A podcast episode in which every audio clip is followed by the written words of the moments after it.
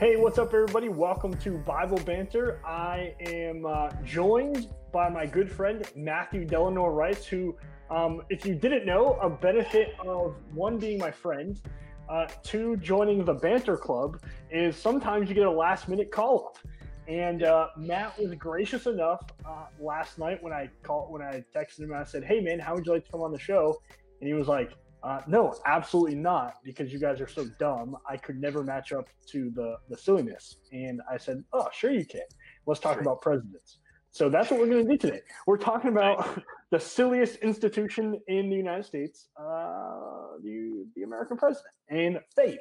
So how faith pertains to the presidency. Matt, why don't you introduce yourself? Sure. So my name is Matt Rice. I am um, born and raised in the AC denomination. Uh, went to Clark University to study history after going to BIX, uh, and really just loved the intertwining of faith and politics. That was my big focus during my thesis. Wrote a, wrote undergrad thesis and a master's thesis on it. But serving in volunteer at Oak Hill Bible Church now. But uh, if you know me on Facebook, you heard recently that I'm going to be joining down and trying to get Mr. Eric Reynolds in line down in North Carolina. Boom! So- You are the uh, next week. By this time next week, you'll be finishing packing up. Yep. And you'll be leaving next Wednesday Yeah, to Yeah, come down it- and, and join me. it's very exciting. But Eric, I do have two things. One, I almost left when you kept using Delanor here. You know, one of the perks of the Bible Banter Club is apparently that they, that they get to make up middle names for you. Uh, well, my middle first, name to be is- fair, I, I wait. Hold on. You're gonna tell people why is it that I call you Delanor? Uh, I forget. I think it's usually make fun of me. Probably because my initials are MDR, and that Uh-huh. reminds them of FDR. Yes. and which apparently it's Delano. Just my wife just that. found that out. It's I not even Delano. It's Delano. Yeah, I'm I'm dumb. I'm I'm I'm, genuinely dumb. So I was the associate pastor and youth pastor at. Oak Hill, where you're at now. You you pretty much grew up at Oak Hill. Your dad's the pastor there. Your dad's also the president of Berkshire Christian College. Yep. Mhm. Um, side note: your middle brother, Yep. right? You're yeah. So Yeah. Andy's in the middle. He's the president of BIX, Berkshire Yep. Institute for Christian Studies. Um, so my big question to you is like, all you're going to be as a pastor. That's that's that's it. I'm just kidding.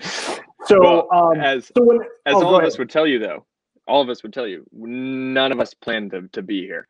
That that's God's work in all of us. Somehow Well- he he found it fit to to take us and mold us and shape us and use us. So well, they're uh, they're great guys, man, and I'm grateful for for both of them. yeah, um and and you and josh you know your your brother and yourself but the reason i called you delanor which i'm realizing now i'm an idiot because delano. Um, although i realized it a while back i just hope that you didn't realize it and apparently you did or at least well, that's- this is why I, I married a smarter woman than myself. So. So so it's because so matt's specialty matt has a bachelor's and a master's degree in american history um, particularly in war and violence which are kind of my two favorite things.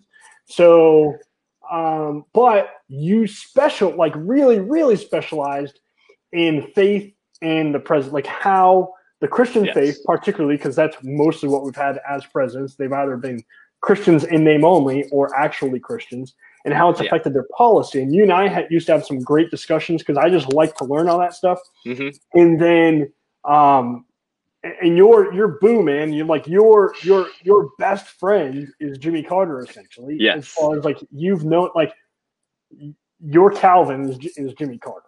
Um, Uh, I don't know. Maybe that's a Okay. stretch. Calvin's pretty high on your shelf there. Calvin's He's- like your guy. he's he's getting dethroned though. He's getting dethroned. Ooh, Yeah. Thomas Mann. Thomas Manton, man. Thomas Manton's a man after my own heart. I mean, that he is he's he's precious. if you can go buy his works, they are tremendous. They will feed your soul. Anyway, you're the you're the president guy, and your middle Yeah. initial is D. And I just thought MD, MDR, FDR, D, Delano. I just thought or Delano. I just thought it fit. Yeah, it lines up. So just to speak to my degree, so in order to focus on what I wanted to do, which was 20th century history and really focusing, especially post World War history, really answering the question how and why are we living the way we are today Mhm. so in order to do that i had to kind of craft this weird history of war and violence and along the way began to stumble into actually it could be a cool side note is stumbling into this uh, because it wasn't something any of my professors were advocating for i'll put that politely that way Mhm. um, there's a lot of an uphill battle kind of advocating for researching what I did. You know, get, just getting a, a professor to buy this idea of, well, why would faith impact someone's policies? I went to a very Because you went to a very liberal. college. Yeah, yeah, Yeah. Yeah, and to this day, I think ah, I don't want to disparage him because I appreciate everything he did and all of the help he had in my research. But I still think that my I would argue that my main thesis advisor probably doesn't believe in my thesis. Um, did anybody?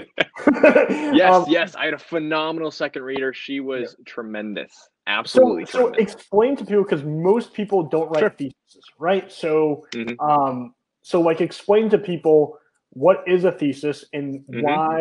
So you have a thesis advisor. They disagree with you. Does that mean like they give you an F, or what does that mean?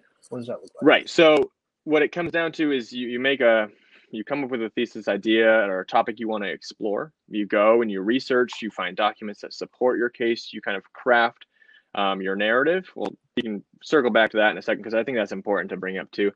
And you make this argumentation. And over the course of it, you take different sources, and within history, there's different focuses. There could be people who focus more on economic, people who focus more on like raw power politics. So, like the size of your military, what battles you fight, what ones you don't, Mhm. all this stuff. It's all academic, you know, arguments. And so, my advisor focused on his lib- more lib- liberal, meaning the exchange of money and goods and services, and didn't buy my topic, which was that faith actually helped influence foreign policy decisions Mhm. um, over other things. Mhm. And I argue Okay. that across a couple different presidents. So, That's cool. So Yeah. before we get into like the main topic, because we're kind of teasing it, but I just you know, this kind of naturally comes up, and that that's super interesting. Yeah. So we have we actually have two books that we're giving away today. Um, so the funny thing is, is you won a book that we gave away last week, which I'm just going to give to you next week when I see you. sweet. Awesome. Um, I'm, I'm not going to spend the three dollars to mail it to you. Makes no sense, and it might not get to you. I mean, I don't know if you've heard, but the United States. Postal Service, they're going through some stuff right now. Yeah. Uh, so Yeah. anyway, nevertheless, so that also means those who won these books, I don't know when it's going to come to you. Um, you know, that's up to the Postal Service. But um, uh, two winners of my first book, Go, are going to. So this is so you can first off, you can win a book next week by doing this. You can like this video. You're watching it on Facebook. All you have to do is hit that like button. But then after you hit the like button, what I need you to do is smash the share button. So you hit and then you smash. All right. You hit the like, smash the share, and if you do both of those things, you're we will randomly pick. Uh, so this week we did two winners: Matt Malinowski and Richard Waters, big friends of the podcast. Um, next week it'll be somebody else. So they they could win another copy. I mean, they could they could continually win this like week after week and supply their entire church with copies. Wow. Yeah. So, if I if I like and share this, and really I would just be liking and having propaganda for myself, I could just win more books, right? you could win more books. Um, although there's a stack of them in my house and in my office, so when you come down here, I, I could just give you one. How about that? so, I- uh, Oh, my wife also bought a few already. well, she's very kind. Wait, which one? Go or Discover? Go. Okay, cool. So, um, how much do these books go for on eBay? Yeah, thanks Not for the enough, question, Mike. Mike. Not enough. So Go is four ninety nine. Um, and I think it's four ninety nine. Don't hold me. I, no, five ninety nine maybe. But um, you can get the PDF on my website for one ninety nine, and you can get the ebook through Kindle for I think one ninety or two ninety nine on eBay. Now my other book On that- eBay? that- oh, not eBay. I was thinking Amazon. Mike's throwing me through a loop, man. I thought he was Yes, actually he asking is. for your question. So, um, but hey, you can also get my other book that just came out, Discover, which is a lot bigger. It's like uh, it's 147 pages. Um, that one Sounds is like a real focused- book. It sounds like a real book. This one's more like a brochure. So this one focuses on um, teaching you the importance and how to make disciples. Uh, this one focuses on content um, in, in theology. So you can pick both those books up on Amazon. Eric, Boom, I think uh. Alan Lattimore's looking for your autograph here. How much do the signed editions go for? Uh, Those might be up on eBay. So um, the problem is, is you get them. They they are print on demand. So I have like hundred copies at my house, mainly because I have a plan for those. Um, and part of the plan is to give some of them away to you guys. But if you win them here, if you want me to autograph it, I will autograph it. Is the Braille version available yet? You know what, Josh? I'll ask you to do that. How about that? I will send you the manuscript for free, Josh, and you can put it in Braille form. So, yeah. Um, He just wants to got- know the overall feel of the book, Eric. the overall feel. What would you say is the overall feel, Matt? For which book? Uh, both. Have you read both? Uh, I haven't read either. Oh, you're so really. Oh, I should have asked that when you uh, when you. applied for- I'm just kidding. Um, and it's not it's not because it's not because I don't want to read it. It's just that I've got a queue. You've got a queue. Mine's at the bottom, which is totally fine. So, um, hey, it is, it is, they, they are written for churches. Um, uh, they're, they're written for the layperson. They're written as a tool to help you disciple folks. So, um, again, if you want a free copy, hit like, smash, share, and we'll, we'll enter you in for next week as well. So, Nice. and once I get the once I get all the copies for this one, we'll start doing that. Are the cliff notes available? Ah, Mike, Oh. Mike, Mike. Um, thankfully, Palma, um, I, and I forgot to ask Luke why he couldn't make it today. But thankfully, Palma, which Palma, um, her pastor is Luke. Um, he he doesn't read a lot of stuff, but he does read my books. He he actually read uh, he proofread my book. He, he did some editing and uh, actually wrote a uh, a recommendation for it. So, wow, you got him to write something too? He read Yeah. and wrote? yeah, and he did a tremendous. I mean, his his writing ability is top. You should have you read his articles on Advent Christian Voices? Luke's Those I have read. top notch. Yeah. top. notch. Absolutely. I mean, Ve- they're very indie catchy, very catchy uh, titles too.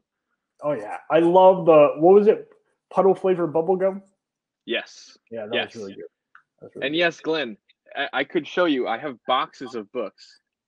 Th- these, yeah, normally it would be it would be full. Yeah. But it, it does seem more and more that I'm really just trying to mimic Luke today, huh?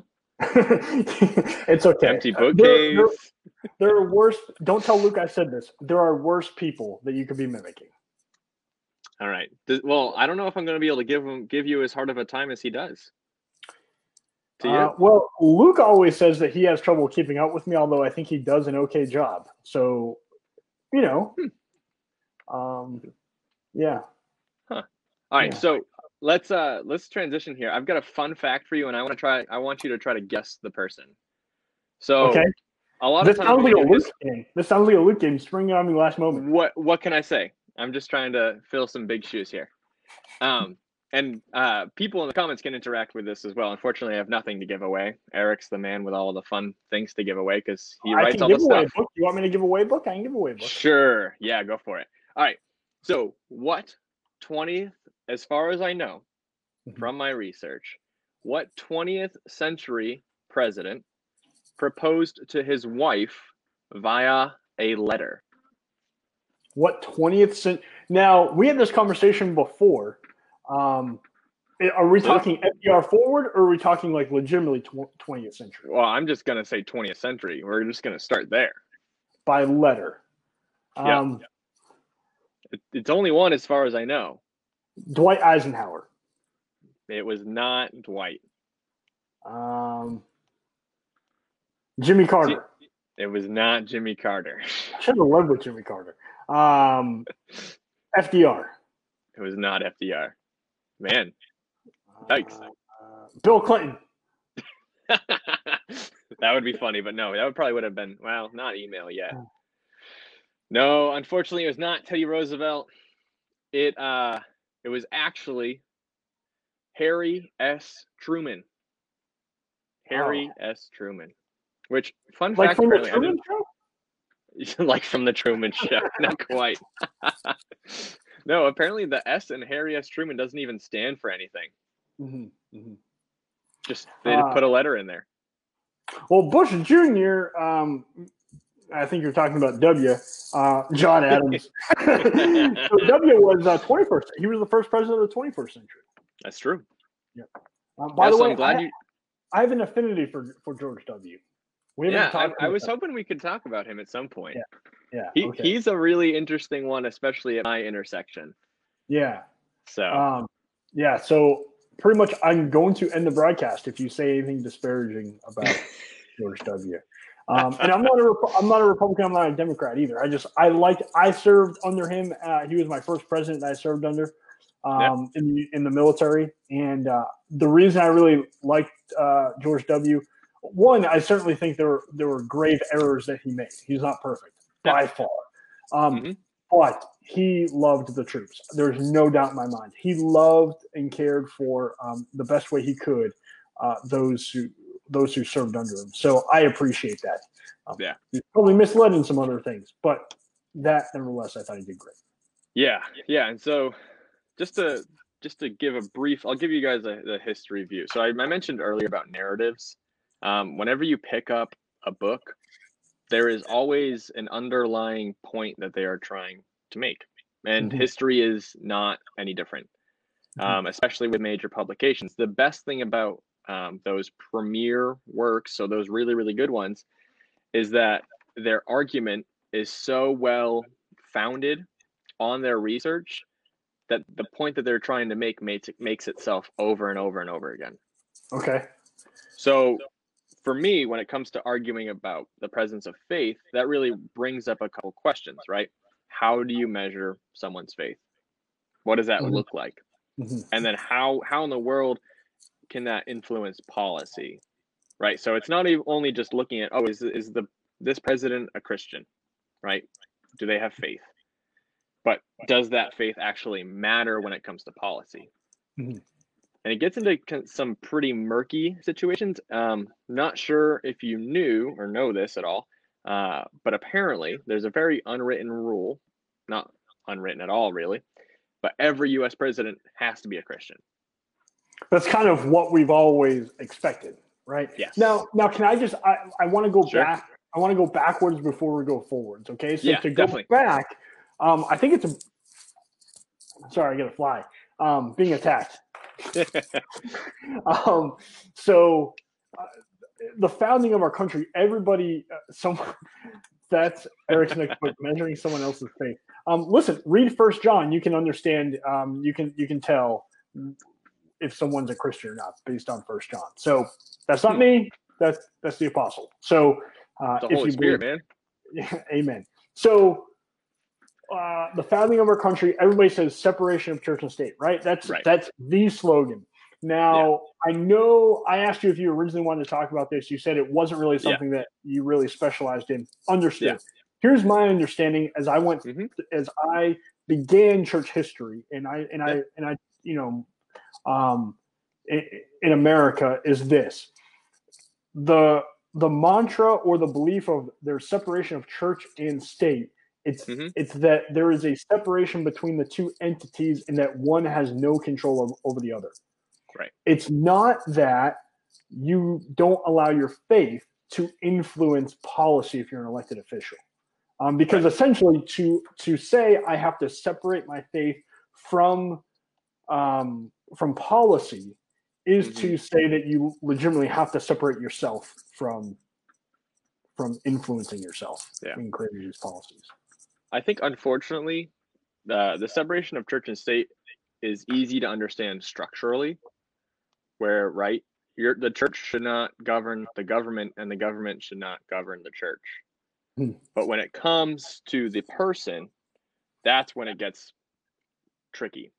Mhm. because should someone who's publicly elected right if they don't necessarily fully divulge and say hey listen you know my my christianity influences me x y z okay you by giving them the stamp of approval and voting for them you are saying i want them all that they have but if somebody doesn't advocate that and it's something that is at work then it's almost like well it was there but i never told you Mhm.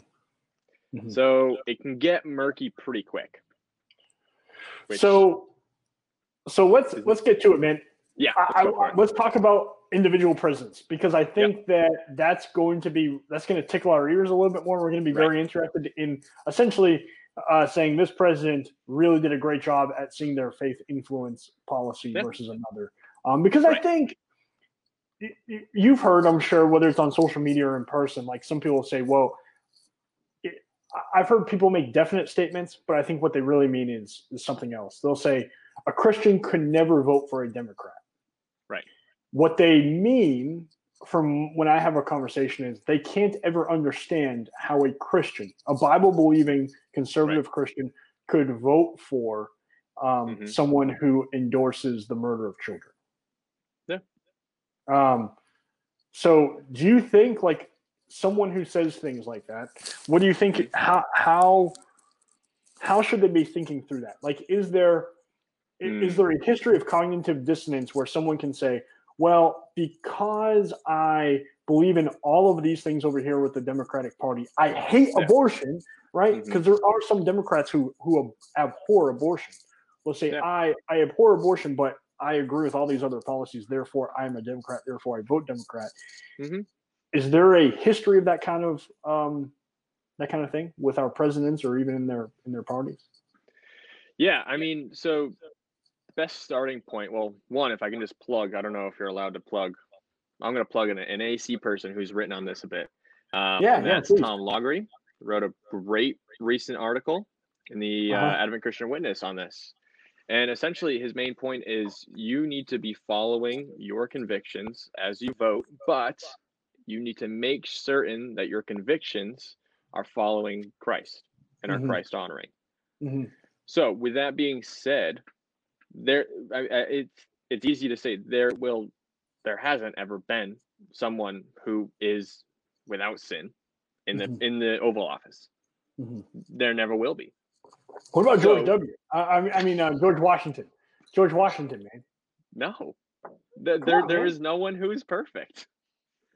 George Washington, though, he I mean he's the father of our country. That doesn't make him perfect.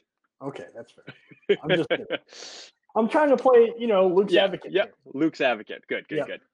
So, uh, but what what it comes down to with parties is both parties are trying to get you to vote for and adhere to what they are pushing forward, mm-hmm. right? Mm-hmm. So, on the abortion issue, the Democrats say go for it, and conservatives, right, Republicans, actually, I honestly don't know where all of them line up these days, but they will say, no, we're against this. So our two party system has become a scale where it's one side's for, one side's against, right? And the other balances to meet that.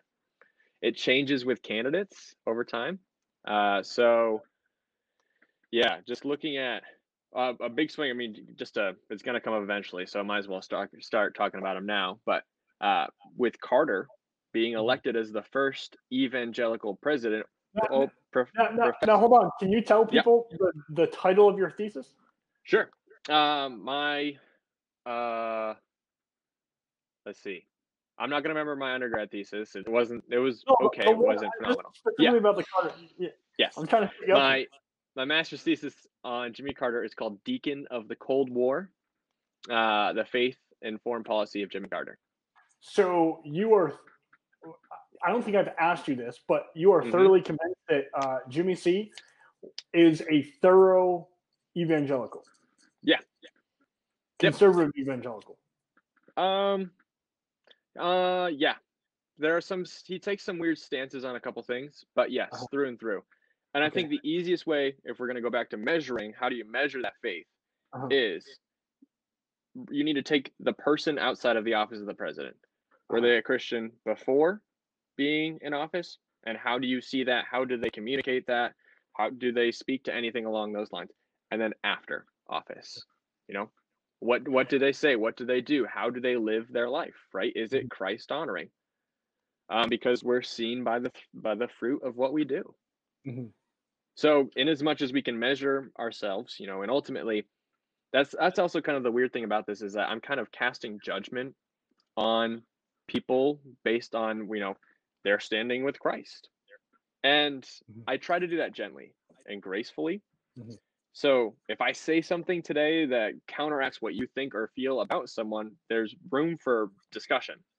I'm Mhm. not trying to disparage this Jimmy Carter's great name by saying, you know what, I don't know how much of a Christian he is.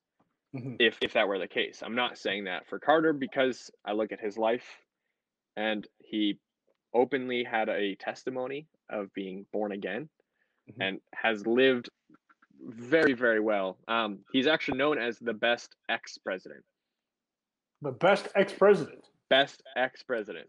Wow. Not- well, he, I mean, he's great. big in Habitat for Humanity, right? Like I, Yeah. I've read that. Now, Yeah.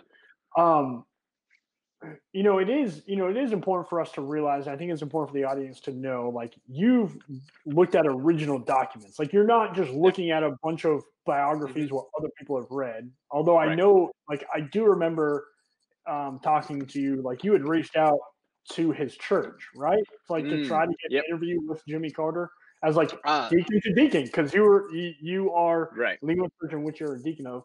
Um, hmm It actually wasn't with Carter itself.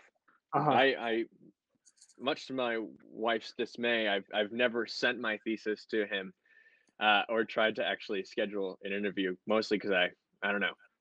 I, I feel like I, I wouldn't have been able to try to make a good argument in front of him because I don't know.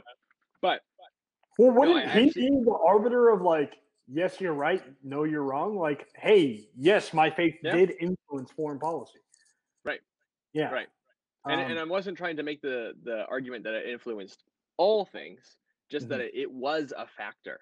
yeah. because so much of that is an uphill battle just getting to that inside the rigid academic establishment Yeah. so Um, that's good. So let's let's go with let's start because you you really want to talk about FDR moving forward in the 20th Yeah. century. so those are the ones that i can i can speak to clearest and So more, what- more clearly let's skip. So this is what I want us to do. We will Sure. mention a president. You can either as briefly or as lengthy as you like each Mhm. president, how it influenced, or maybe it's just like ah, I don't know with this one so much. It was harder to find something. So Yeah. starting with FDR, who is Yep. the great socialist of the last century. Um, you know, anybody who Yeah. who uh, yeah, I mean, it was great that he got us through World War II. Um, but now, I mean, we have a failing social security system, and um, I mean, we have roads, but that's good, I guess. So- Ro- roads were less fdr roads uh, were more eisenhower we have dams because of fdr Okay, okay. right Thank you for the correction. I thought I thought no, it was no roads. problem that's why i'm here Yeah, you're you are Mr. President. So, so to speak of FDR, uh, president for a long, long time, people look at a lot of his social, I'll, I'll say social justice, but his more of his social programs is benefiting the people, and if he exhibited any faith, it was in that way uh, because he wanted to provide for and help Americans out. There isn't a ton to really grasp at. That's also the other difficulty that you'll find with dealing with some presidents is that sometimes there just isn't anything. And in those Mhm. moments you say there might have been, but uh you really you really can't make the argument for it. So with him there could have, but there isn't anything clear cut that you can say, "Oh, yeah, I can see that. That makes a lot of sense." Okay, okay. Um, hmm so let's let's move on to the next president then. Um, Okay. Harry Truman. Wow. Do you have a list in front of you or, or are you going to I do. I don't. I don't know. I don't know the presidents in order. In fact, Wait, so I you, you're my- cheating? Yeah, of course I'm cheating. Oh. dude, I, I don't know. Like, if you put a gun to my head and said list ten presidents of the last century, I could probably come up with like maybe six. Th- This is like the last, let's see. This is like the like 10, 10 last presidents we've had. Okay, let me try it then. I'm not looking right now. All right, Alright, I'm not cool. pulling a Luke. Okay, so let's. Uh, um, I don't know what's in between FDR and um, Teddy. Okay, so I'm not on. Oh. I'm not on Wikipedia. Um, so that's a that's like 30 years, isn't it? Like that's a long time. Wait, are you you're going back before FDR? Yeah, yeah. yeah. Oh no, So I was I'm- saying don't don't use the list going forward.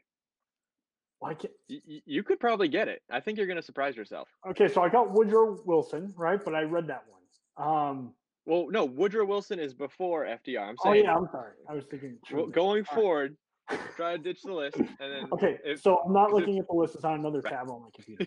So if you keep looking at Wikipedia, Mike Alex is gonna leave, and he, Yeah, we need we need that faithful listener here. yeah, that Mike is Mike is the most faithful of every. He, we call him Old Faithful around here. Old So- faithful, Old right? Faithful. So uh, after after Truman, Ike. Ike. Okay. Yeah. After Ike, uh, Johnson. No, Johnson was after was after Kennedy because Yep. he was the vice Yep. president for Kennedy. Yeah. Um, there you go. Nixon, Yep. but was Nixon Nixon was before Kennedy? Nixon was after. Was after, okay. Yes. But was Kennedy after Ike? Yes. Okay. You're spot on. You're you're going good. Really? Okay. Yeah. Then there's there's one you'll probably forget. He's the only president from uh, Michigan. No one cares about Michigan. Let's This is just get. Um, uh, It's a, oh it's a no, he's the guy with the. He's got a big forehead. Uh, um, Gerald Ford. There you go. Boom. Well done. Uh, And if you can't get the rest from here, I, you, because all of these other presidents were, have been your lifetime. no, no. The first Yes. president of my lifetime was Reagan. Yeah. Okay, so before Oh wait, we that, skipped Carter. My bad. your favorite president, or maybe not your favorite, but the one that you're most you you have the most uh, Right, right, right. knowledge of. So so Carter, Yep. Mm-hmm. then Bush, Reagan, Clinton, Bush. Well, Yep. Bush was the next century. Okay. Yeah. Wow.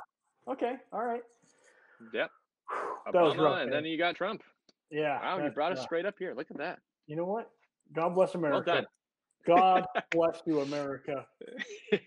I love the the thing is I love history. Like I love church history. I love American Yeah. history. I love world history. But I have a terrible memory when it comes to these things. I get the macro. I don't get the micro. I'm terrible with dates, but I get I- get an understanding of concepts. So well, so you you said go back to beginning of 20th century, and, and in my mind, I went, I, I don't know them all. Yeah, yeah. So so So, anyway, let's get, let's, let's go, with back. Truman, right? So tr- we're at Yes. Truman. Um, so what's up with Yep. Truman, man? Uh, does what, is he a Christian? Does he does his faith follow him in Hmm. office? You know, in his policies and whatnot. Truman's a really fascinating, really, really fascinating one. Uh, if only because everybody points to the big incident of his acknowledgement and um, acceptance of the nation state of Israel. Mm-hmm. So that's a big moment because really, I, I that was my one of my arguments. My undergrad thesis was that Carter's faith, or not Carter, sorry, Carter on the brain. Truman's faith influenced his decision to acknowledge and accept Israel because that was such a contentious issue. Um, Mhm. America's allegiance to Israel was was kind of shaky. It was it was it could could have go or it could not go. Um, but outside of office, he dies pretty quickly after out when he's out of office. So there isn't a lot to measure from that. Um, he did grow up. Um, I think he might have been Presbyterian. I think. But he's someone who I would argue that his faith did impact and influence some of his policies. Now, uh, we're really at the heart of the nation of Israel, I think, because I mean that's Mhm. I mean we are the biggest supporter of the nation of Israel, right? Right. Um, the United States is. Uh, One Mhm. could say God, but uh, second to God would probably be the United States as far as supporting Israel, Right. um, depending on you land, how you land on the theological spectrum.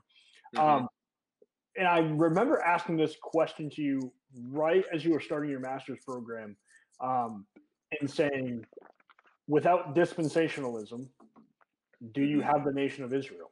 You know, so Mm. if you so if you are like me and you're not, I'm not dispensationalist.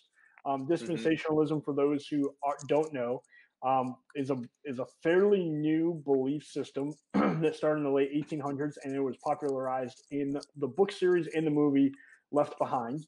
Um, so, one, I caution you in in using fiction uh, as a as a way to establish your faith, but that's never it's a good thing for your faith, but you shouldn't establish doctrine off of it. However, a lot of people like John MacArthur is very popular, believes in dispensationalism.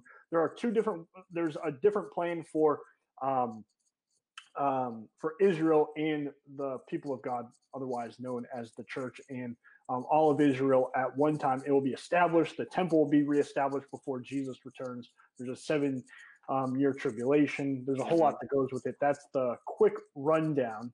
um, right. With that being said, uh, there is a, a sense with those who are dispensationalists to say we need to do everything in our power to protect Israel, to reestablish Israel, to allow them to erect the temple again, um, that kind of thing. So um, I imagine that that has a huge impact on on the yes. presidents who were Christian. Mm-hmm. Yeah, so they, they, that, they that was essentially.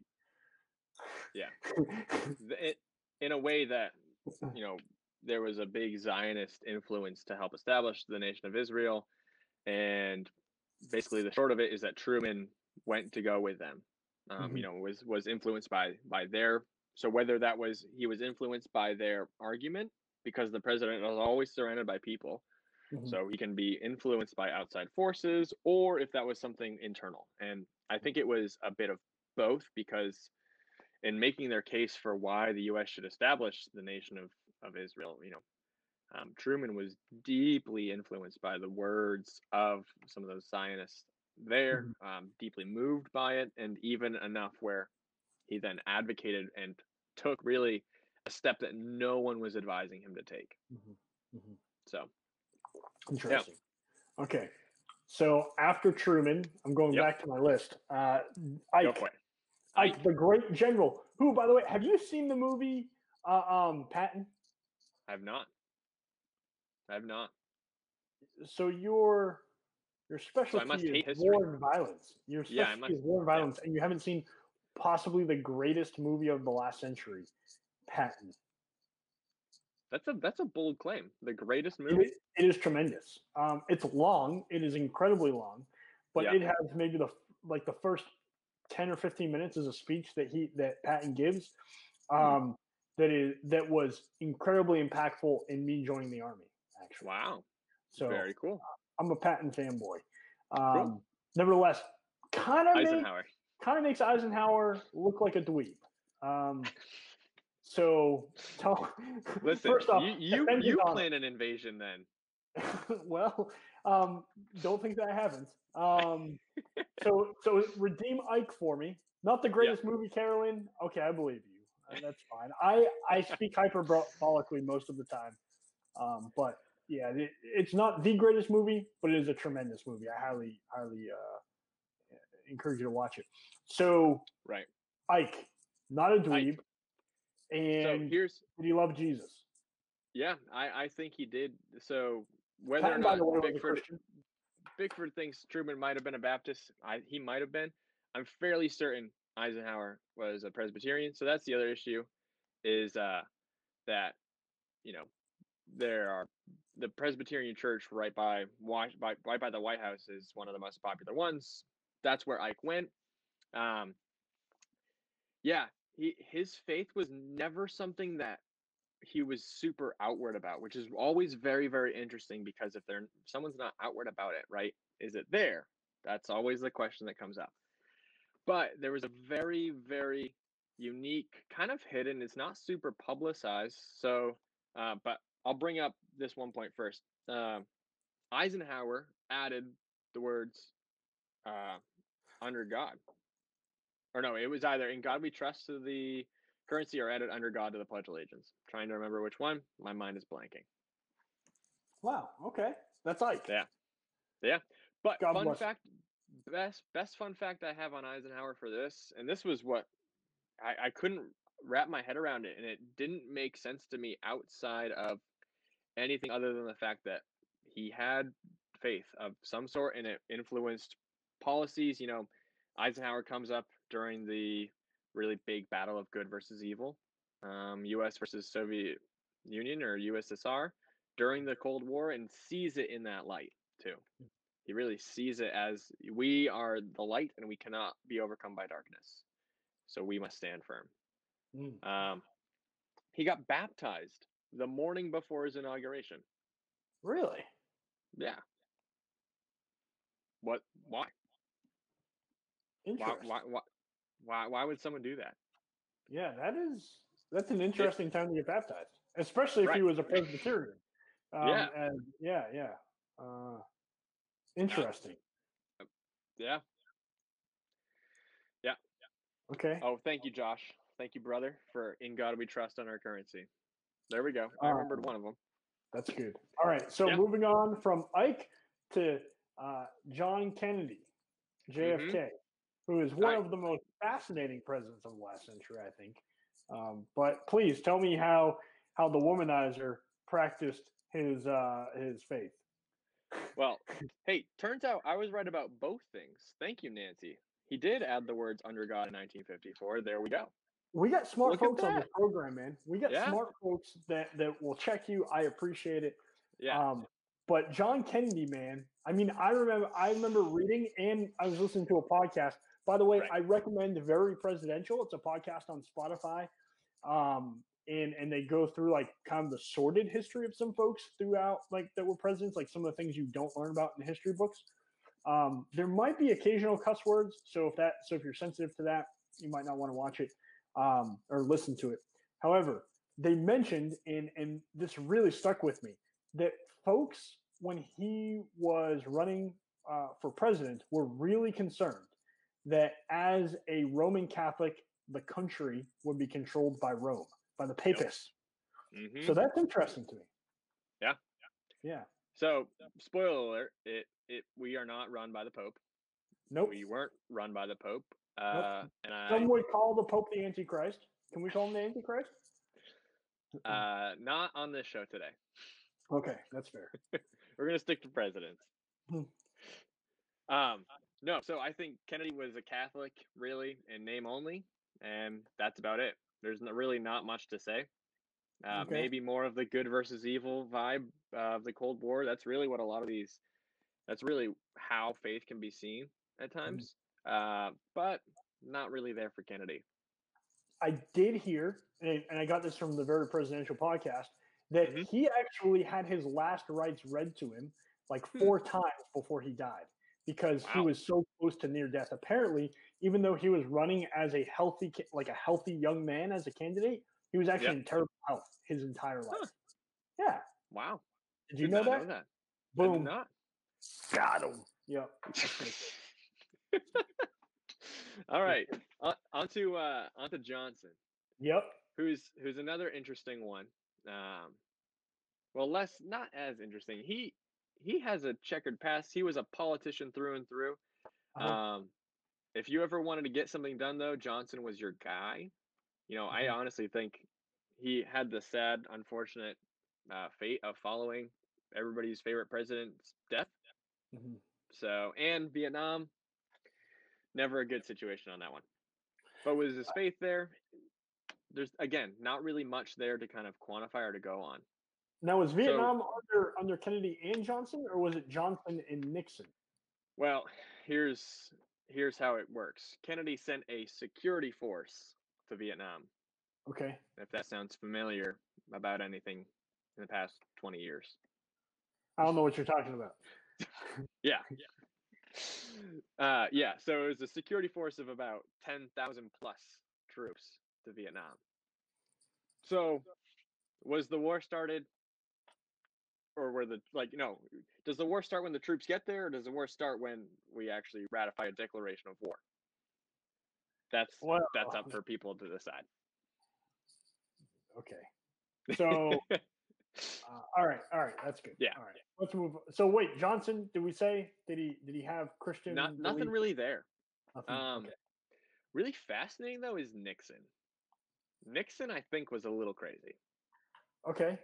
Now, he- my dad, my I don't know if my dad listens to this show, but if Yeah. he does, I feel like if I didn't refer to President Nixon as Tricky Dick, my dad would be upset. Yeah. So this Yeah. one's for you, Dad. Tricky Dick Nixon. There you go. Um, with him, there are some really interesting moments. Uh, in terms of measurable things, it's it gets murky. Okay. But just my fun anecdote about Nixon is that during the later parts of his years in office, he was an insomniac, so he wouldn't sleep. He'd go out and he would literally wander around Washington D.C. And he walked to the monuments one day and debated with protesters there about the validity of Vietnam.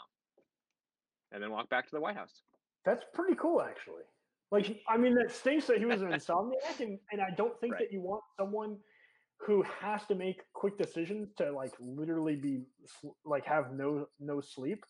But I mean, one of the most beautiful things I I I- heard this through that podcast that I just keep saying the the very presidential podcast. At Yep. one time, like you could just show up to the White House and get a meeting with the president. In fact, I forget which president it was. They were like they were saying in the podcast. He would spend his whole afternoon just waiting around for people to show up to meet with him, like Wow. random citizens that were interested. So, Hmm. what does that say about the political discourse that even as early as Nixon or as late as Nixon, he was able to walk around Washington D.C. and argue with protesters or debate with protesters? I mean, Right. I wish we could do that. you know, leader of the people. Um, Yeah. Bickford does bring up the fact that Nixon was a Quaker, but Mhm. I don't know how many Quakers go on advocating the advanced bombing of foreign countries. You know, kind of just willy nilly. Mm. But that's that's Oh, uh, but that's like that's like saying uh, um, JFK was was a Catholic. I mean, yeah, he was Right. Catholic, but kind of a name only. Right. Um, and let's face popular religion, in, in a Mhm. sense, I think um, people have a religion. People generally, I, I think, in this country, at least since I've grown up, since you've grown up, people Mhm. have a popular idea that they kind of believe in Jesus, um, but Right. you know they don't really know what that means. So he might have had a popular Yeah. level faith, as might have might have JFK.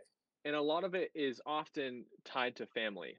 Mhm. So you are something, right? Because that's what mom and dad wear.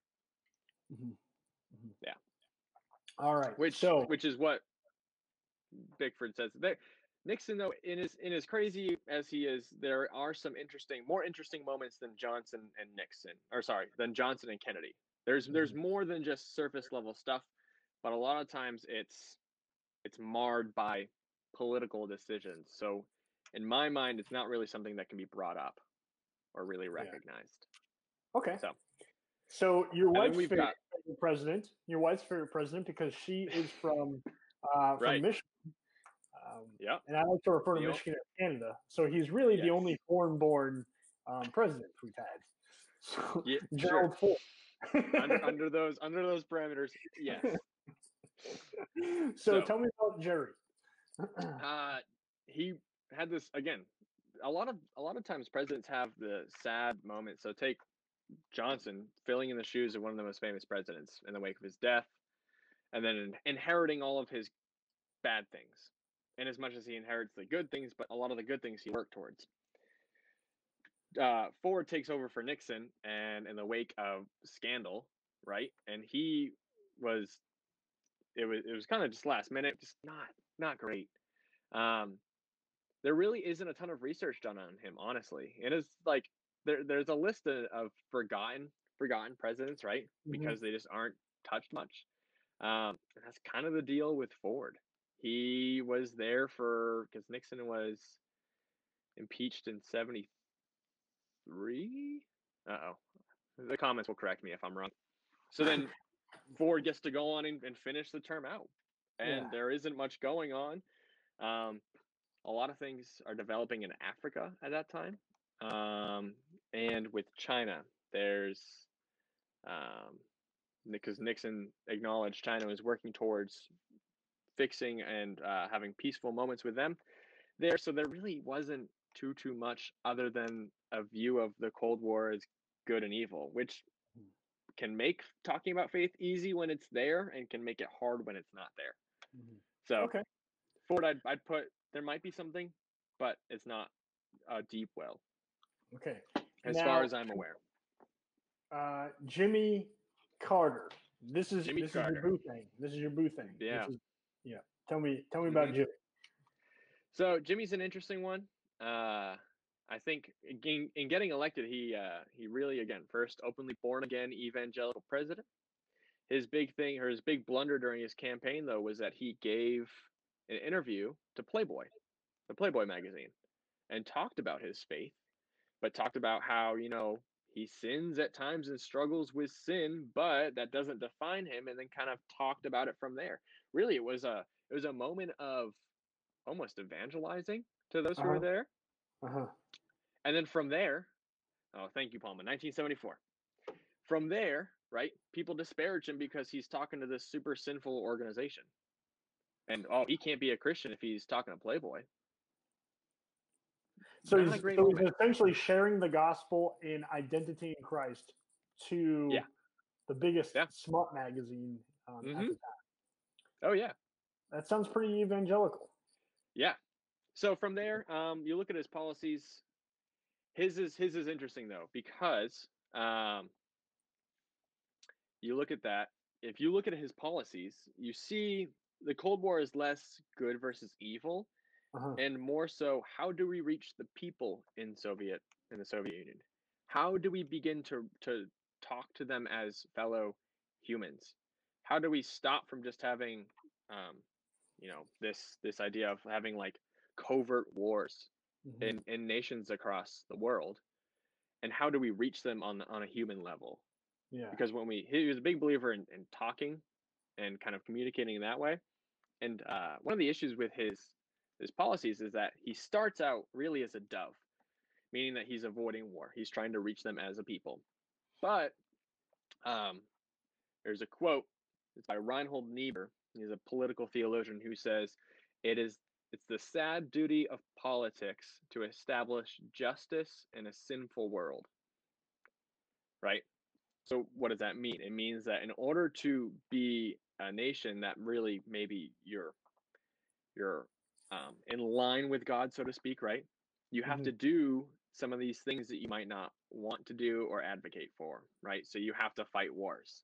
You have to stand up and defend for things that you believe in, but you have to sometimes use, you know, these bad things to establish justice. So Carter, in, in light of the Cold War, Carter then goes on the offensive and starts to ramp up the Cold War. Okay. It was um it was a bit different in terms of so people see that and they go well yeah he just he lost it because he was trying to do x y or z. And in my mind i say well listen his his faith he's trying to reach them trying to reach them trying to reach them trying to reach them. But at the same time what happens is that you reach a point where you say hey listen we need to stand up for ourselves too. Mm-hmm. we can try to fall on our knees and look at you and be like all right let, listen like let's make things happen but if you're not going to follow through we need to ultimately stand up for what we believe in too. So sounds far more complex than what I learned about Jimmy Carter oh, yeah. when I was in high school. Right. Um, Wait, so what did you learn? What what what was the uh what was the Oxford High curriculum? It was soft. He was soft. Um, I remember was that from your actually, ROTC classes. Yeah, yeah, yeah, yeah. I was in I was in junior ROTC. um, I was actually I think four or five years behind your your middle brother, mm-hmm. and um, and I remember the teacher, Commander Maisley, since passed. He was a man. He was he he impacted a lot of kids, man, hundreds of kids, yeah. um, mm-hmm. positively. Mm-hmm. But I remember him talking about uh, Jimmy Carter in Iran and saying um, really talking about how Jimmy Carter was a, a pansy and soft and all that. And it took, you know, a strong Ronald Reagan that the day Ronald Reagan took office is when the Iran hostages were let go. And I've thought ever since that day, since I met you, I'm like, man, Jimmy Carter is like, he's the marshmallow man. Um, I've never thought much over You have changed my view of Jimmy Carter slightly. Um, because I think uh, he's a lot more complex, and I think that all of us, yeah. whether they're politicians or your regular mm-hmm. citizen, we we're all far more complex than we like to admit. Um, right. Even looking today, uh, you know, you can think of of uh, of President Trump. Mm-hmm. I think plenty of people have suggested, and, and I'm not going to tell you what I think, but plenty of well um, intended evangelicals have said one way or the other what they think if if President right. Trump is a Christian or not a Christian. Um, however, he does seem to surround himself with people who are Christians, so it's even mm-hmm. difficult to look at his policies and say are they are they proceeding from him or are they proceeding from his mm. advisors who have um, a different religious perspective, assuming Yeah. he's not a Christian. So, Mhm. Um, So- so, Jimmy Carter, same way. He was probably influenced, I imagine, by some of his advisors. and whatnot. just just a quick anecdote too. So speaking about presidents who surround themselves by people who are Christians, um, for every president we just named, minus Truman, and there's a story behind that, but we don't have enough time to get into that. Um, Billy Graham was a very very big person and influence in most of their lives, Mhm. um, especially Ike. Mhm. But also seen as really, you know, kind of in as much as he was going on gospel crusades for Christ- for God, right? Mhm. across the world in a subtle way he was spreading the um, the american ideal to Mhm. those people as well so And the great thing, the great thing about Billy Graham, man, like I got my issues with Billy, um, right you know, theologically.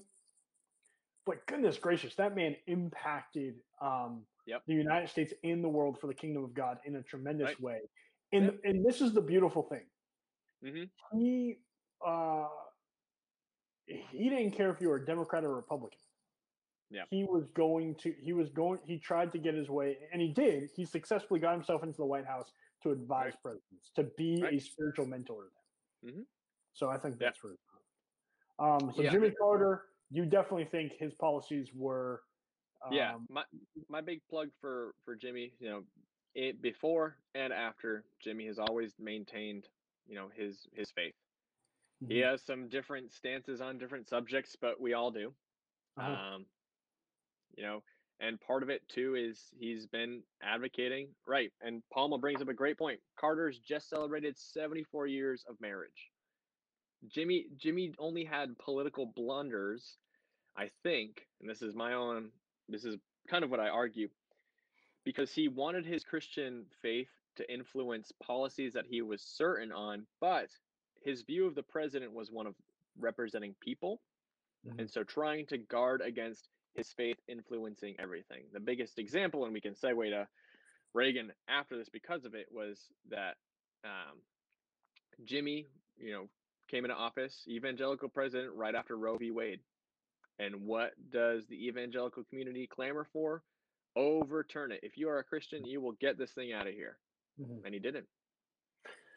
Now, because I wasn't going to bring this up because I know it can be it can be sensitive, but I think because you brought it up, it, it might be important, and it could just give me as quickly as you can because we are Sure. running out of time, um, Yep. and I do have a surprise last question once we get through the presidents. Um, so, what was his stance on Roe v. Wade? What was his stance on abortion? Jimmy Carter.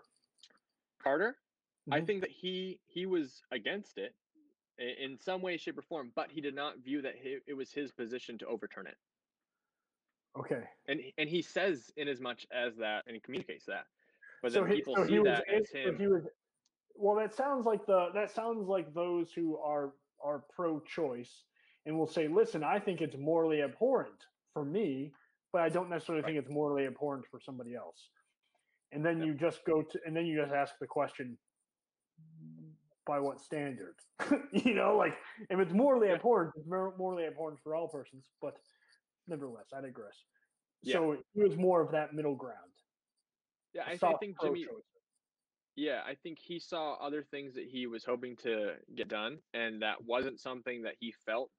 There might have there was there's a, a groundswell, but it was only a groundswell in a very unique community, whereas others were, you know, not necessarily against it. Mhm. Um, and and there's it's a it's a deep complex. We could spend an entire show talking about that. Okay. Maybe Right. we'll bring you back on to talk more about that because I do find it interesting Yeah. because I do think that there are some, especially now, Mhm. there are many evangelicals that might be trending towards a more liberal view politically. Um, Mhm. And, and, I've wrestled with this because I do trend to be a more conservative libertarian. That, Mhm. um, that that that is concerning because I think there are there are absolutely liberal views, certain ones that Yeah. are antithetical to the gospel and antithetical to the scriptures. Mm. Um, there are others that I can see how people get there and go, I'm sympathetic. Um, Yeah. But there are some like abortion that I go, that's just so morally abhorrent. I mean, i Yeah. it's hard to wrestle with that. So, but we should show grace because some people don't always recognize their own blind spots. I Mhm. know I don't. Yeah. So, Yeah. um, moving on. So just just real quick though, Palma. Yep. Uh, that Palma's question hasn't Carter said he now supports abortion. That could be true. It very well is true. Um, I'm not for certain on that one, so I don't want to speak to that. He has, in years past, I think, relaxed a lot more of his conservative stances, um, if only because he wants to be an open door for the light of the gospel. I'll put it that way. And and how how you come down on on after that, that's right. That's what we were kind of just talking about. And you're trying to speak from a from from his perspective and not necessarily your own perspective. And that's also Right. the important thing about historians is Yep. historians need to speak from a historical perspective, one in which you're speaking for the person you're studying, not yourself. Right. Um, yeah. One of my favorite so moments actually for for my thesis, my master's thesis, was after it was all said and done.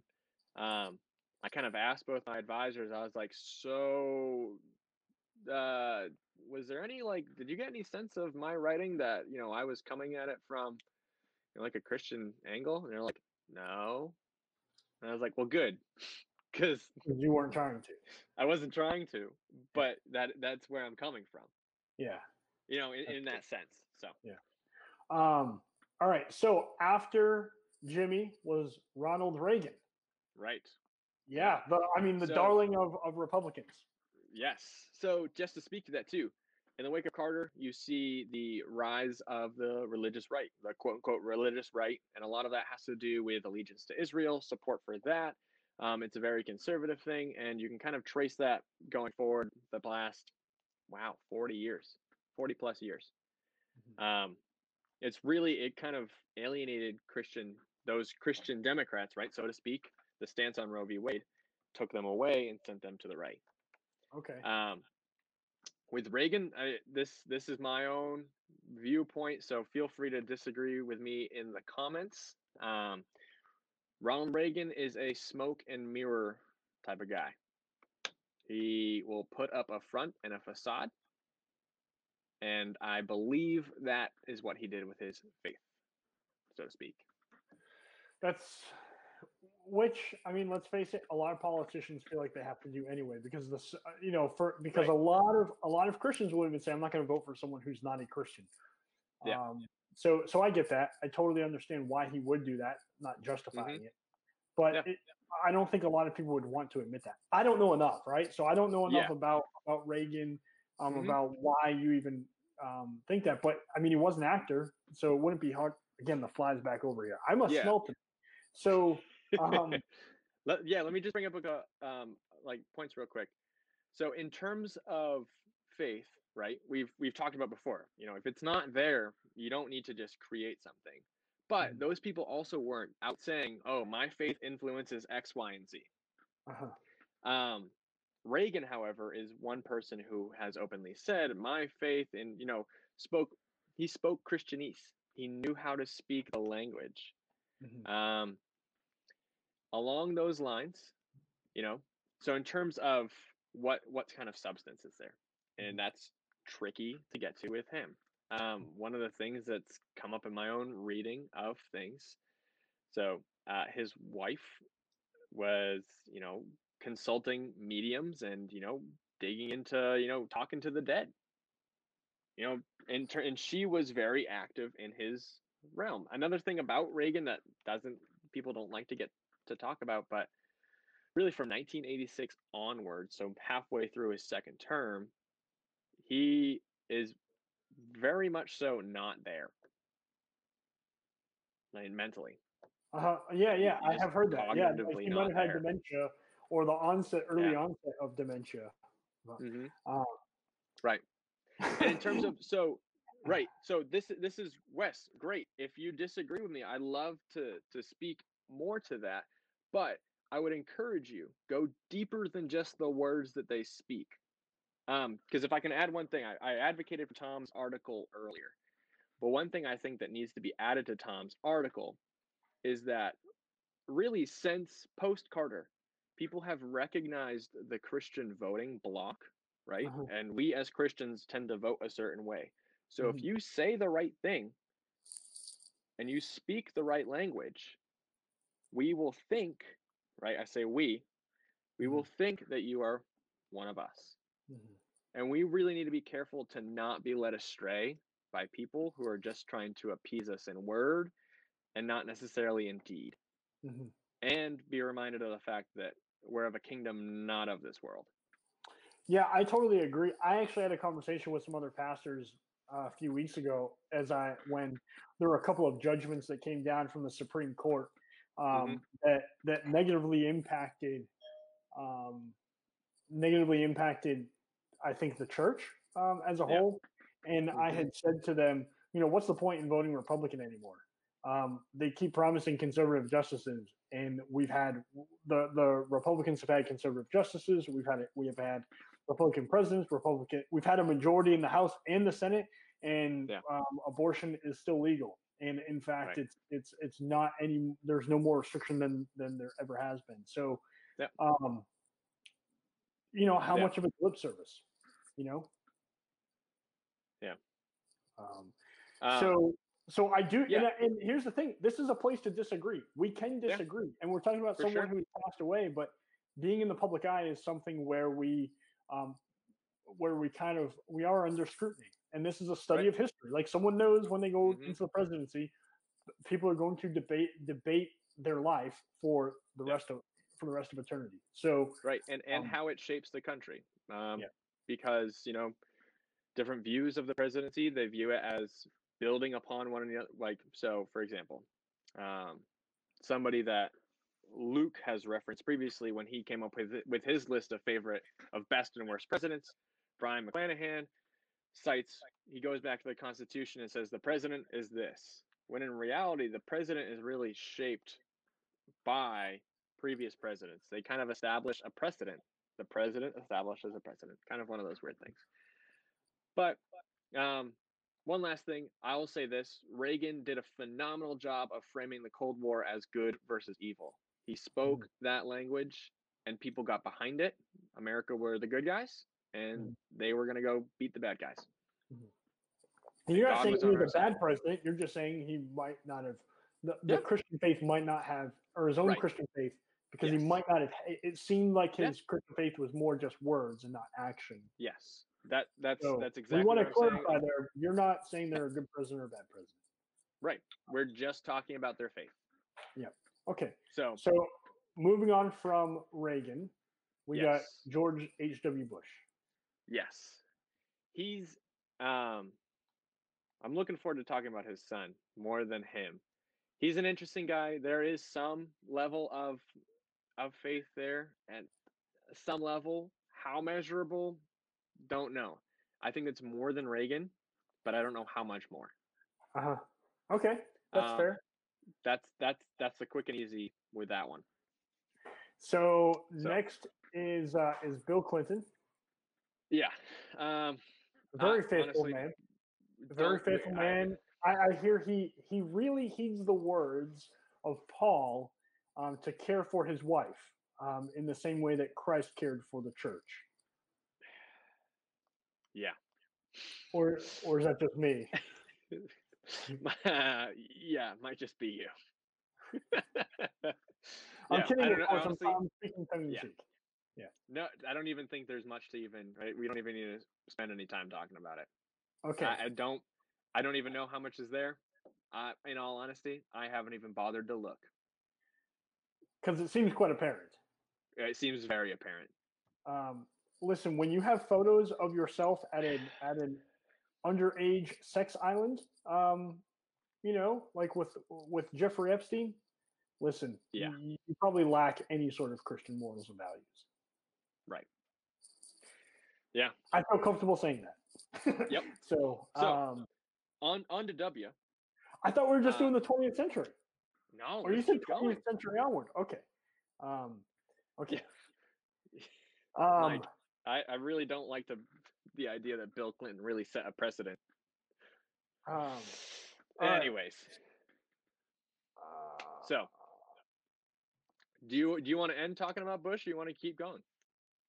The- let's, time talk, let's talk about George W. We got as much time as you want, man. Uh, you Cool. know, I, I got all the work I need to get done today, so my time is yours. There you go. I get I get to play hockey later tonight, so That Um, that's a solid day. But, right, you so know, W.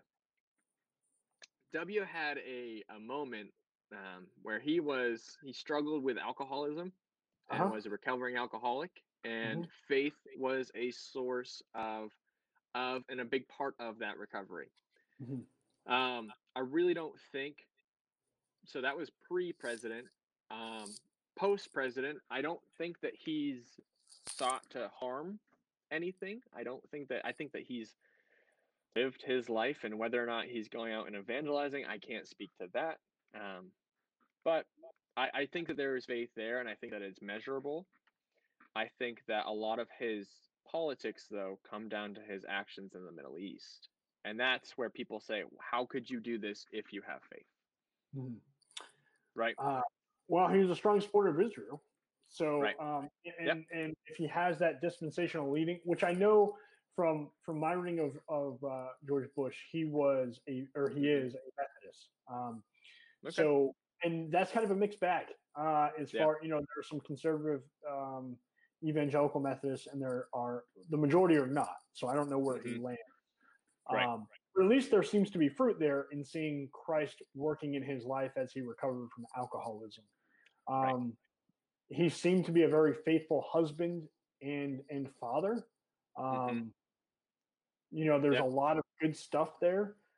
Yeah. How you know, and I think it's up for debate how much he knew regarding like the invasion of Iraq. Um, Yeah. You know, there are some, and I haven't studied this as much as you have, but it does seem like there is a, there are many who believe that he was kind of goaded into the war by by Dick Cheney and others. Um, Yeah. who stood to have a, a- large financial gain in entering Yep. into Iraq. So um, Yeah, I think Yeah. a lot of it, it. This he's a great example of how leaders can be influenced by people they surround themselves with, or how they might not. yeah, So, for example, you know, being co-opted by Cheney and Rumsfeld, you know, your two close cabinet members, um, and then having them basically go to an internal war, right? Colin Powell, Mhm. that's it, it reading about all that is fascinating if you haven't read about that i really would highly encourage you but it does mar the legacy of uh, bush and it, it raises people raise the question well how could you go and invade a country because of x y or z and so it kind of it's it, Where could they he's a great example of the murkiness Where could they read about that? Offer one book or an article or oh boy infighting. uh if you asked me this five years ago i'd have one for you straight off the top of my head I'm also a big Colin Powell. Um, yeah I- yeah his he um goodness his um what's what's the word his memoirs colin powell's memoirs Hmm. phenomenal yeah. look to those because he he says how it is he's not Mhm. trying to he's like listen you can believe whatever you want this is this is what happened and the other guys haven't really denied it or affirmed it so that's usually Colin Powell is a man who loves this country, and uh, he's remained apolitical throughout his entire life, pretty much, at least Yeah. from what I. So great guy. yes Um, Yes. So um, after George W. Yeah. um, was President Obama. mm-hmm. So Um, Obama is interesting because his whatever faith might be there, if there's anything, right? Mhm. If there's anything, I'll say it like that, is evident in some of his understandings of the world. Um, he actually read Niebuhr, which is really interesting to me. Um, again, political theology type of deal, and in how do you act and how do you act justly? I think that his pursuit of justice and his equality among people might be evident of that, but it would probably be more of a social social justice faith than a, a deep, you know, evangelical rooted faith. more, would you um, consider it more of like a popular level faith, like a like pop religion? Yeah. Yeah. Kind of pluralism, pop, pop. Yeah. And but put a Christian spin on it. yeah, if there's any sort of depth there, it's going to be in his understanding of how and why the world works the way it does. Mhm. Okay. I think That's that's, it. Uh, So- well, we do have we do have another president after President Obama. Um, We do. Do we want to get into that? I don't know if you do. Um, Um, sure. Yeah. I, let me uh, let me address Nancy's you know point here. Um, I don't recognize the fruit in Reagan's life. Um, I'm not trying to pit them against one another. Uh, I think Obama is in the same level playing field of, of speaking the Christianese, right? Um, Reagan, I know though at times, you know, I've looked more into his the depth of his, so I can speak more to that. Obama, if I looked more into the depth of that, I could speak more to that. I haven't really looked as much at Obama. It's been a lot more surface level. Mm-hmm. So if I'm saying something in such a way that irritates or bumps you or disagree with, I'm yeah, I, am sorry. Um, if you want to look into it more and read more up on that, go for it. Um, but speaking to Reagan, I you know I, I kind of want to correct the idea that Reagan is the Christian champion.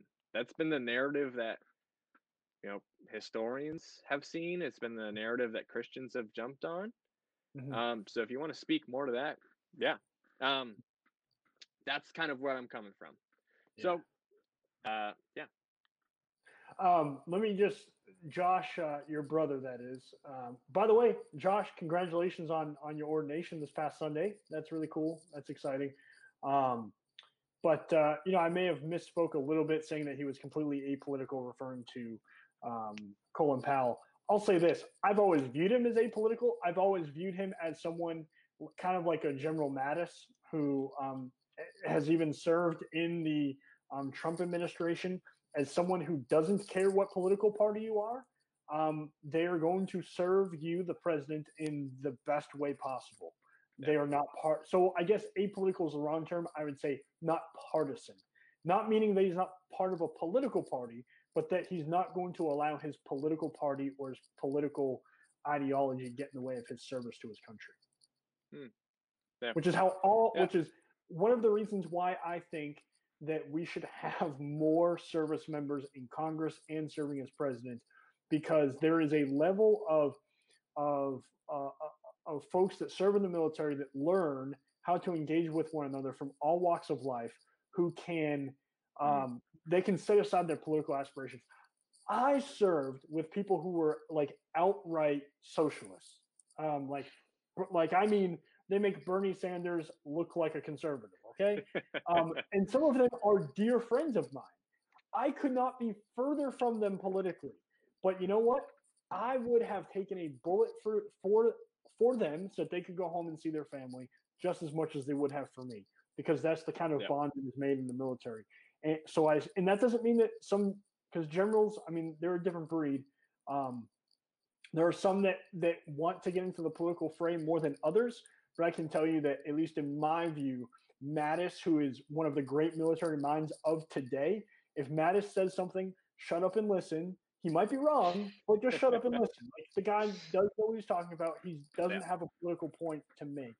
Same mm-hmm. thing with um, um, with with uh, General Powell. So both yeah. men I highly respect. Uh, President yeah. Trump. President Trump does have you looked much into it, or is it too recent because we're in the history as we speak of it? So looking back, um, pre-campaign, I think it was later towards the campaign. There was a book that came out called "The Faith of Donald Trump." I was fascinated by it. Looked into it a little bit. I read as much as I could without buying it because, you know, uh, like all of those books that come out while people are on the hot on the campaign trail, they're overpriced. I wasn't about to spend thirty bucks on it. That that's just my view of that. Um, he's someone too who, again, I'm, I'm not trying to be political, but he's someone who's been in the spotlight for a long time, mm-hmm. right? Pre presidency, I, I think it's very difficult to look at his person and to see fruit of that faith in his life. Mm-hmm. That I will and say again, it like You're that. not commenting on whether or not he's a good or bad president. You're commenting right. on whether or not his faith has influenced policy and in one way or another. Right, right. So in terms of that, that's what I'm I'm speaking to. Um, I just to be blunt, I, I think it's kind of in the same vein that I was speaking about Reagan. Mm-hmm. Um, with Reagan, though, oh, sorry, I, I don't want to put them on the same plane, but I want to clarify that. with Reagan, there's a lot more depth than there is with Trump. Mm-hmm. I'll I'll speak to that. There's a lot more instances, a lot more interactions with people, and really, um, there's a really just to kind of we're going back to Reagan again. There's a really interesting moment. I think, and I think you can argue there's a in 1983 we almost had World War III without anybody really knowing about it. Mm-hmm. Um, and that shook Reagan to his core, shook him to his core. Um, that might have rooted his his it might have run to the roots of a faith there, um, mm-hmm. maybe.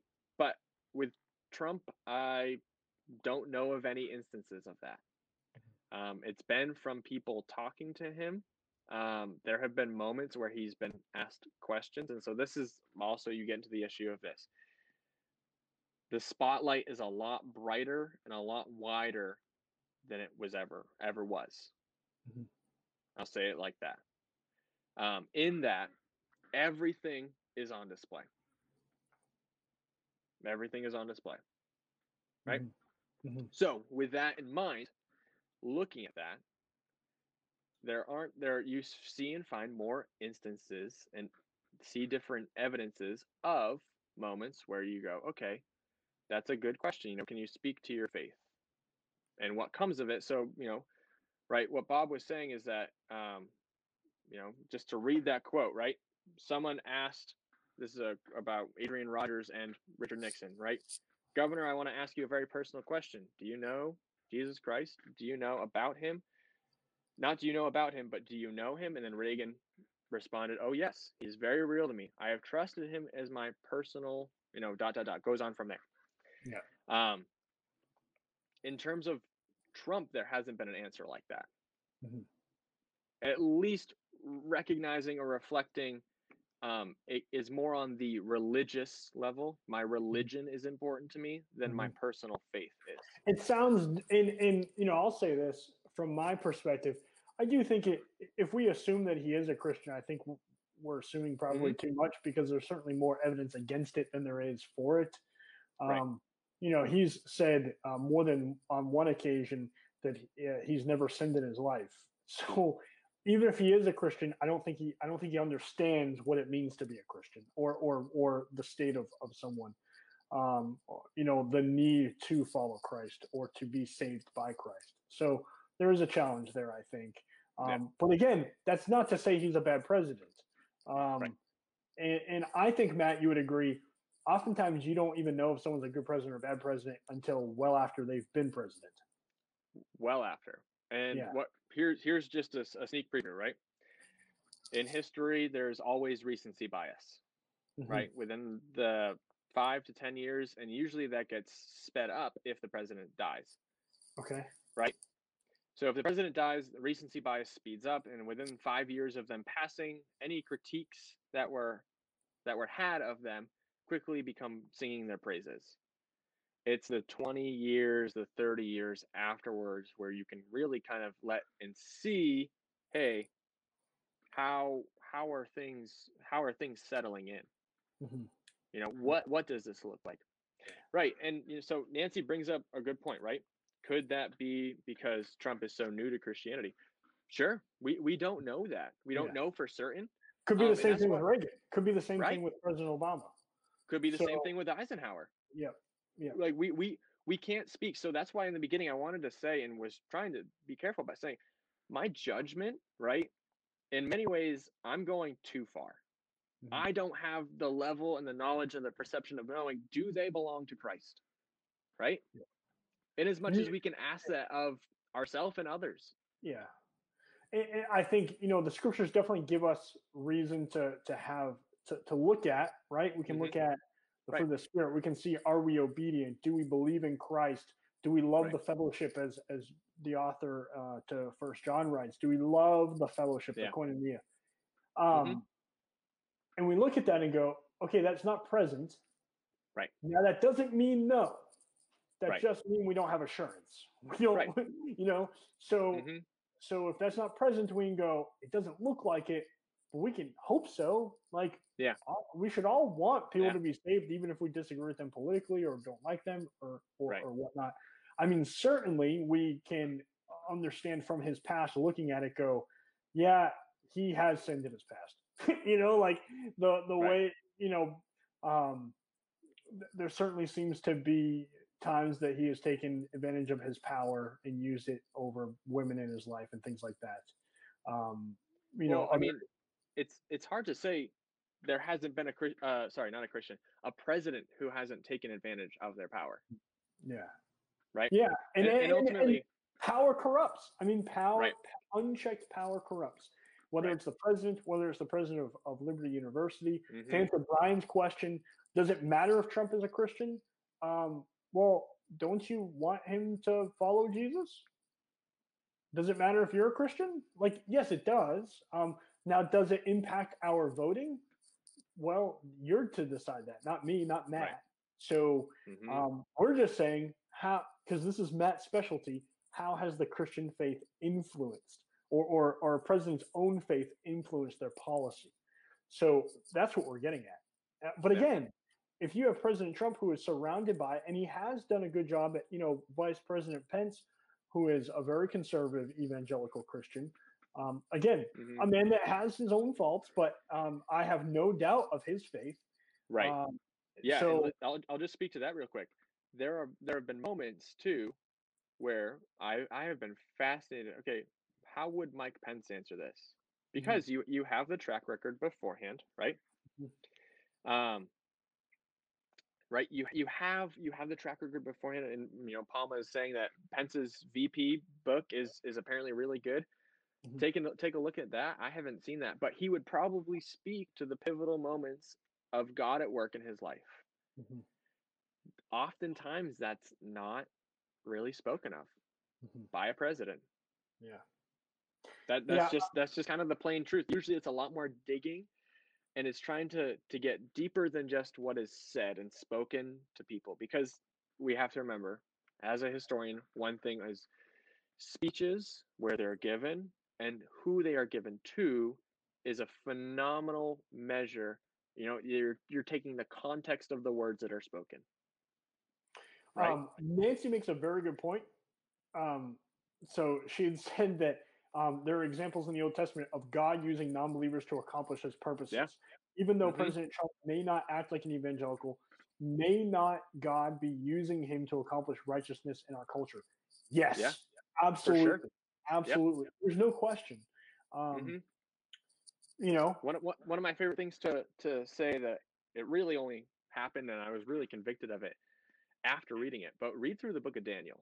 Mm-hmm. You, I resonate far more, right, with the wicked Nebuchadnezzar at mm-hmm. times, unfortunately, than in my own struggles than I am with Daniel or Shadrach or Meshach or Abednego or any of those mm-hmm. peoples, right? Daniel yeah. 4. You know, there are multiple different times where Nebuchadnezzar had moments of rebuke and reprove from God mm-hmm. because God was using him. Yeah. Ultimately, he says, I'm the one in charge and doesn't submit. Yeah.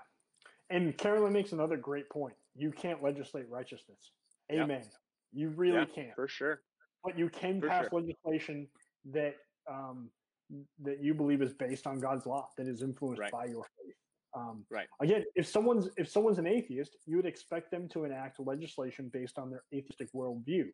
That there is no moral standard um, mm-hmm. in an atheist worldview. There's there's zero.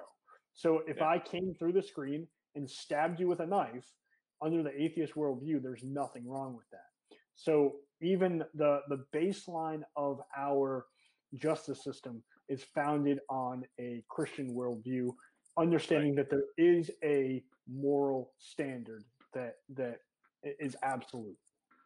Right. Yeah. Um, and Mike brings up a really good point. Right. Mm-hmm.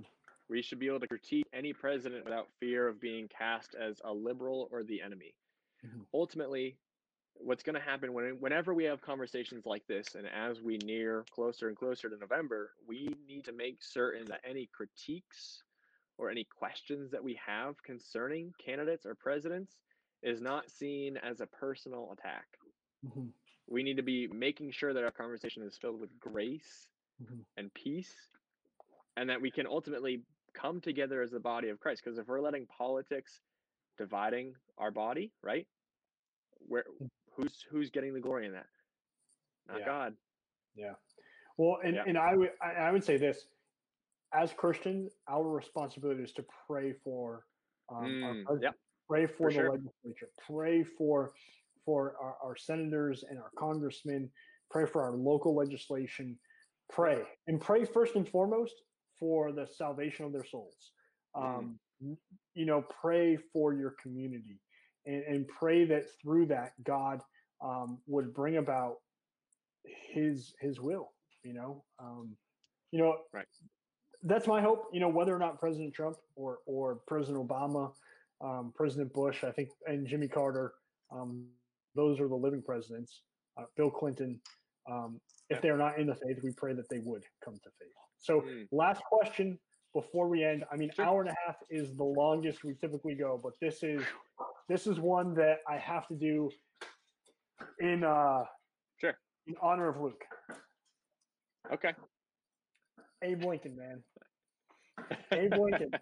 So uh, everybody on the podcast knows that Luke hates Abe Lincoln, thinks he's a terrible president, and that is Yeah. because Luke is influenced by the radical Brion McClanahan. yes. Um, which, by the way, I've watched a few episodes of Brion McClanahan. He's very engaging. I, I like Yeah. his voice. I like his style. I Mhm. probably agree with him politically. I think he's a, a, a libertarian, a conservative libertarian. So, um, but that doesn't necessarily mean that I agree with him on on Honest Abe. So, talk to me. Talk to me. Tell me about Honest Abe.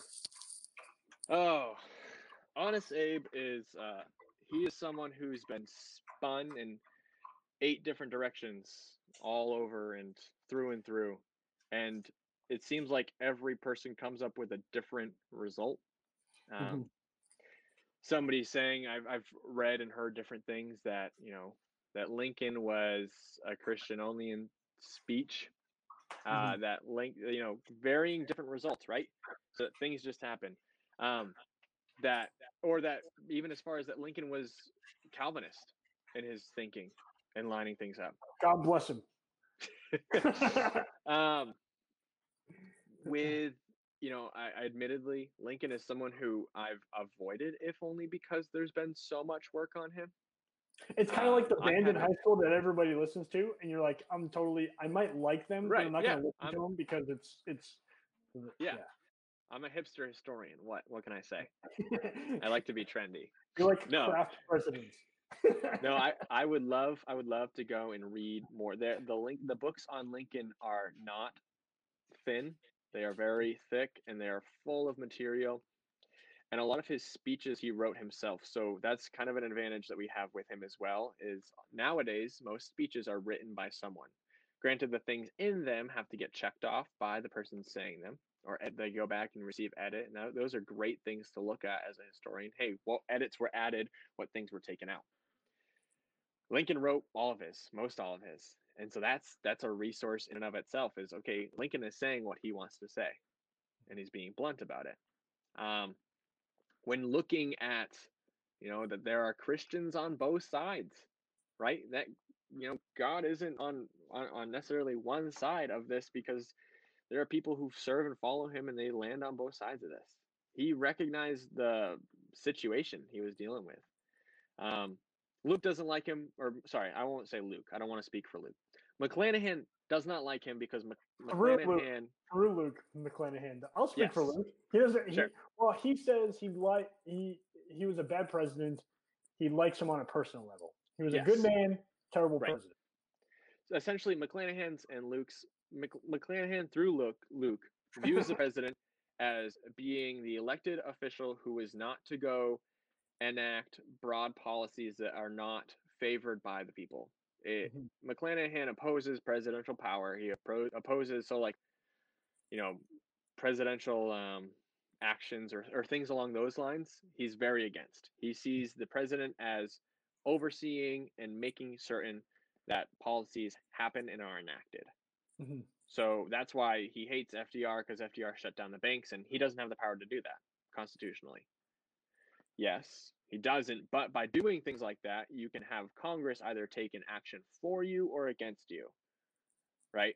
in a way it's it's strong arming and bringing people along and it's the willingness to take a risk to say hey listen i think this is what we need to do if people don't support it then then their constituents right the, the people people who are representing them shouldn't support it either mm-hmm. therefore they should denounce what the president's doing does that always happen no because people don't like to stand in the wrong right they want to be they want to be right they want to be right. They want and they want to be on the right side of history because so, they know how things will end up.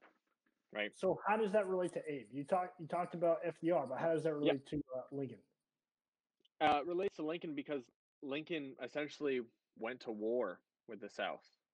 Um, in the wake of the South taking over a military base that was in South Carolina, Fort Sumter, he sees that as an act of aggression towards the Union and is going to go back and reclaim it. Okay. Granted, states had already seceded. So this is why Lincoln is a bad guy because he could have solved the problem without going to war if he was a good president. Could he have?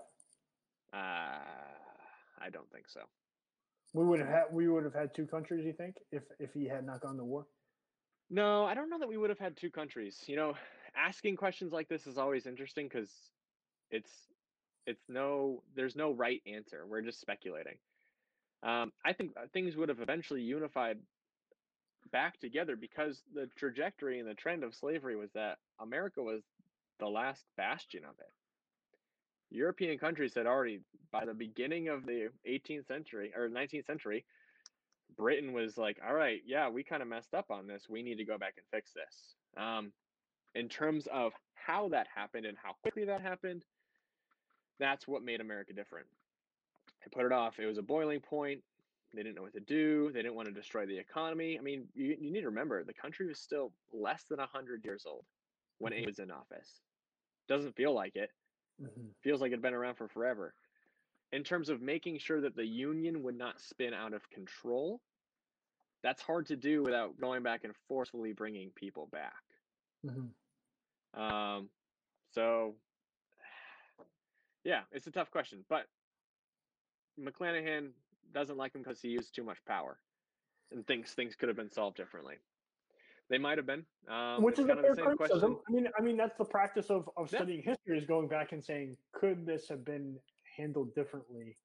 Um, and especially right. when you're looking at it within context. You know, you right. have. I think it's important for us to look at um, look at individuals and situations in history and look at it within context um, yeah. rather than just and applying you know for them that's the the 19th century so applying 19th century standards to it rather than 21st right um, i think is important yeah that, that's not to mean that it's okay right like so that's right. not to mean that it's okay but you have to get in the 19th century framework that their mind you know what they are thinking at that time um, right. and i think you did a good job of sharing that so so thank you yeah.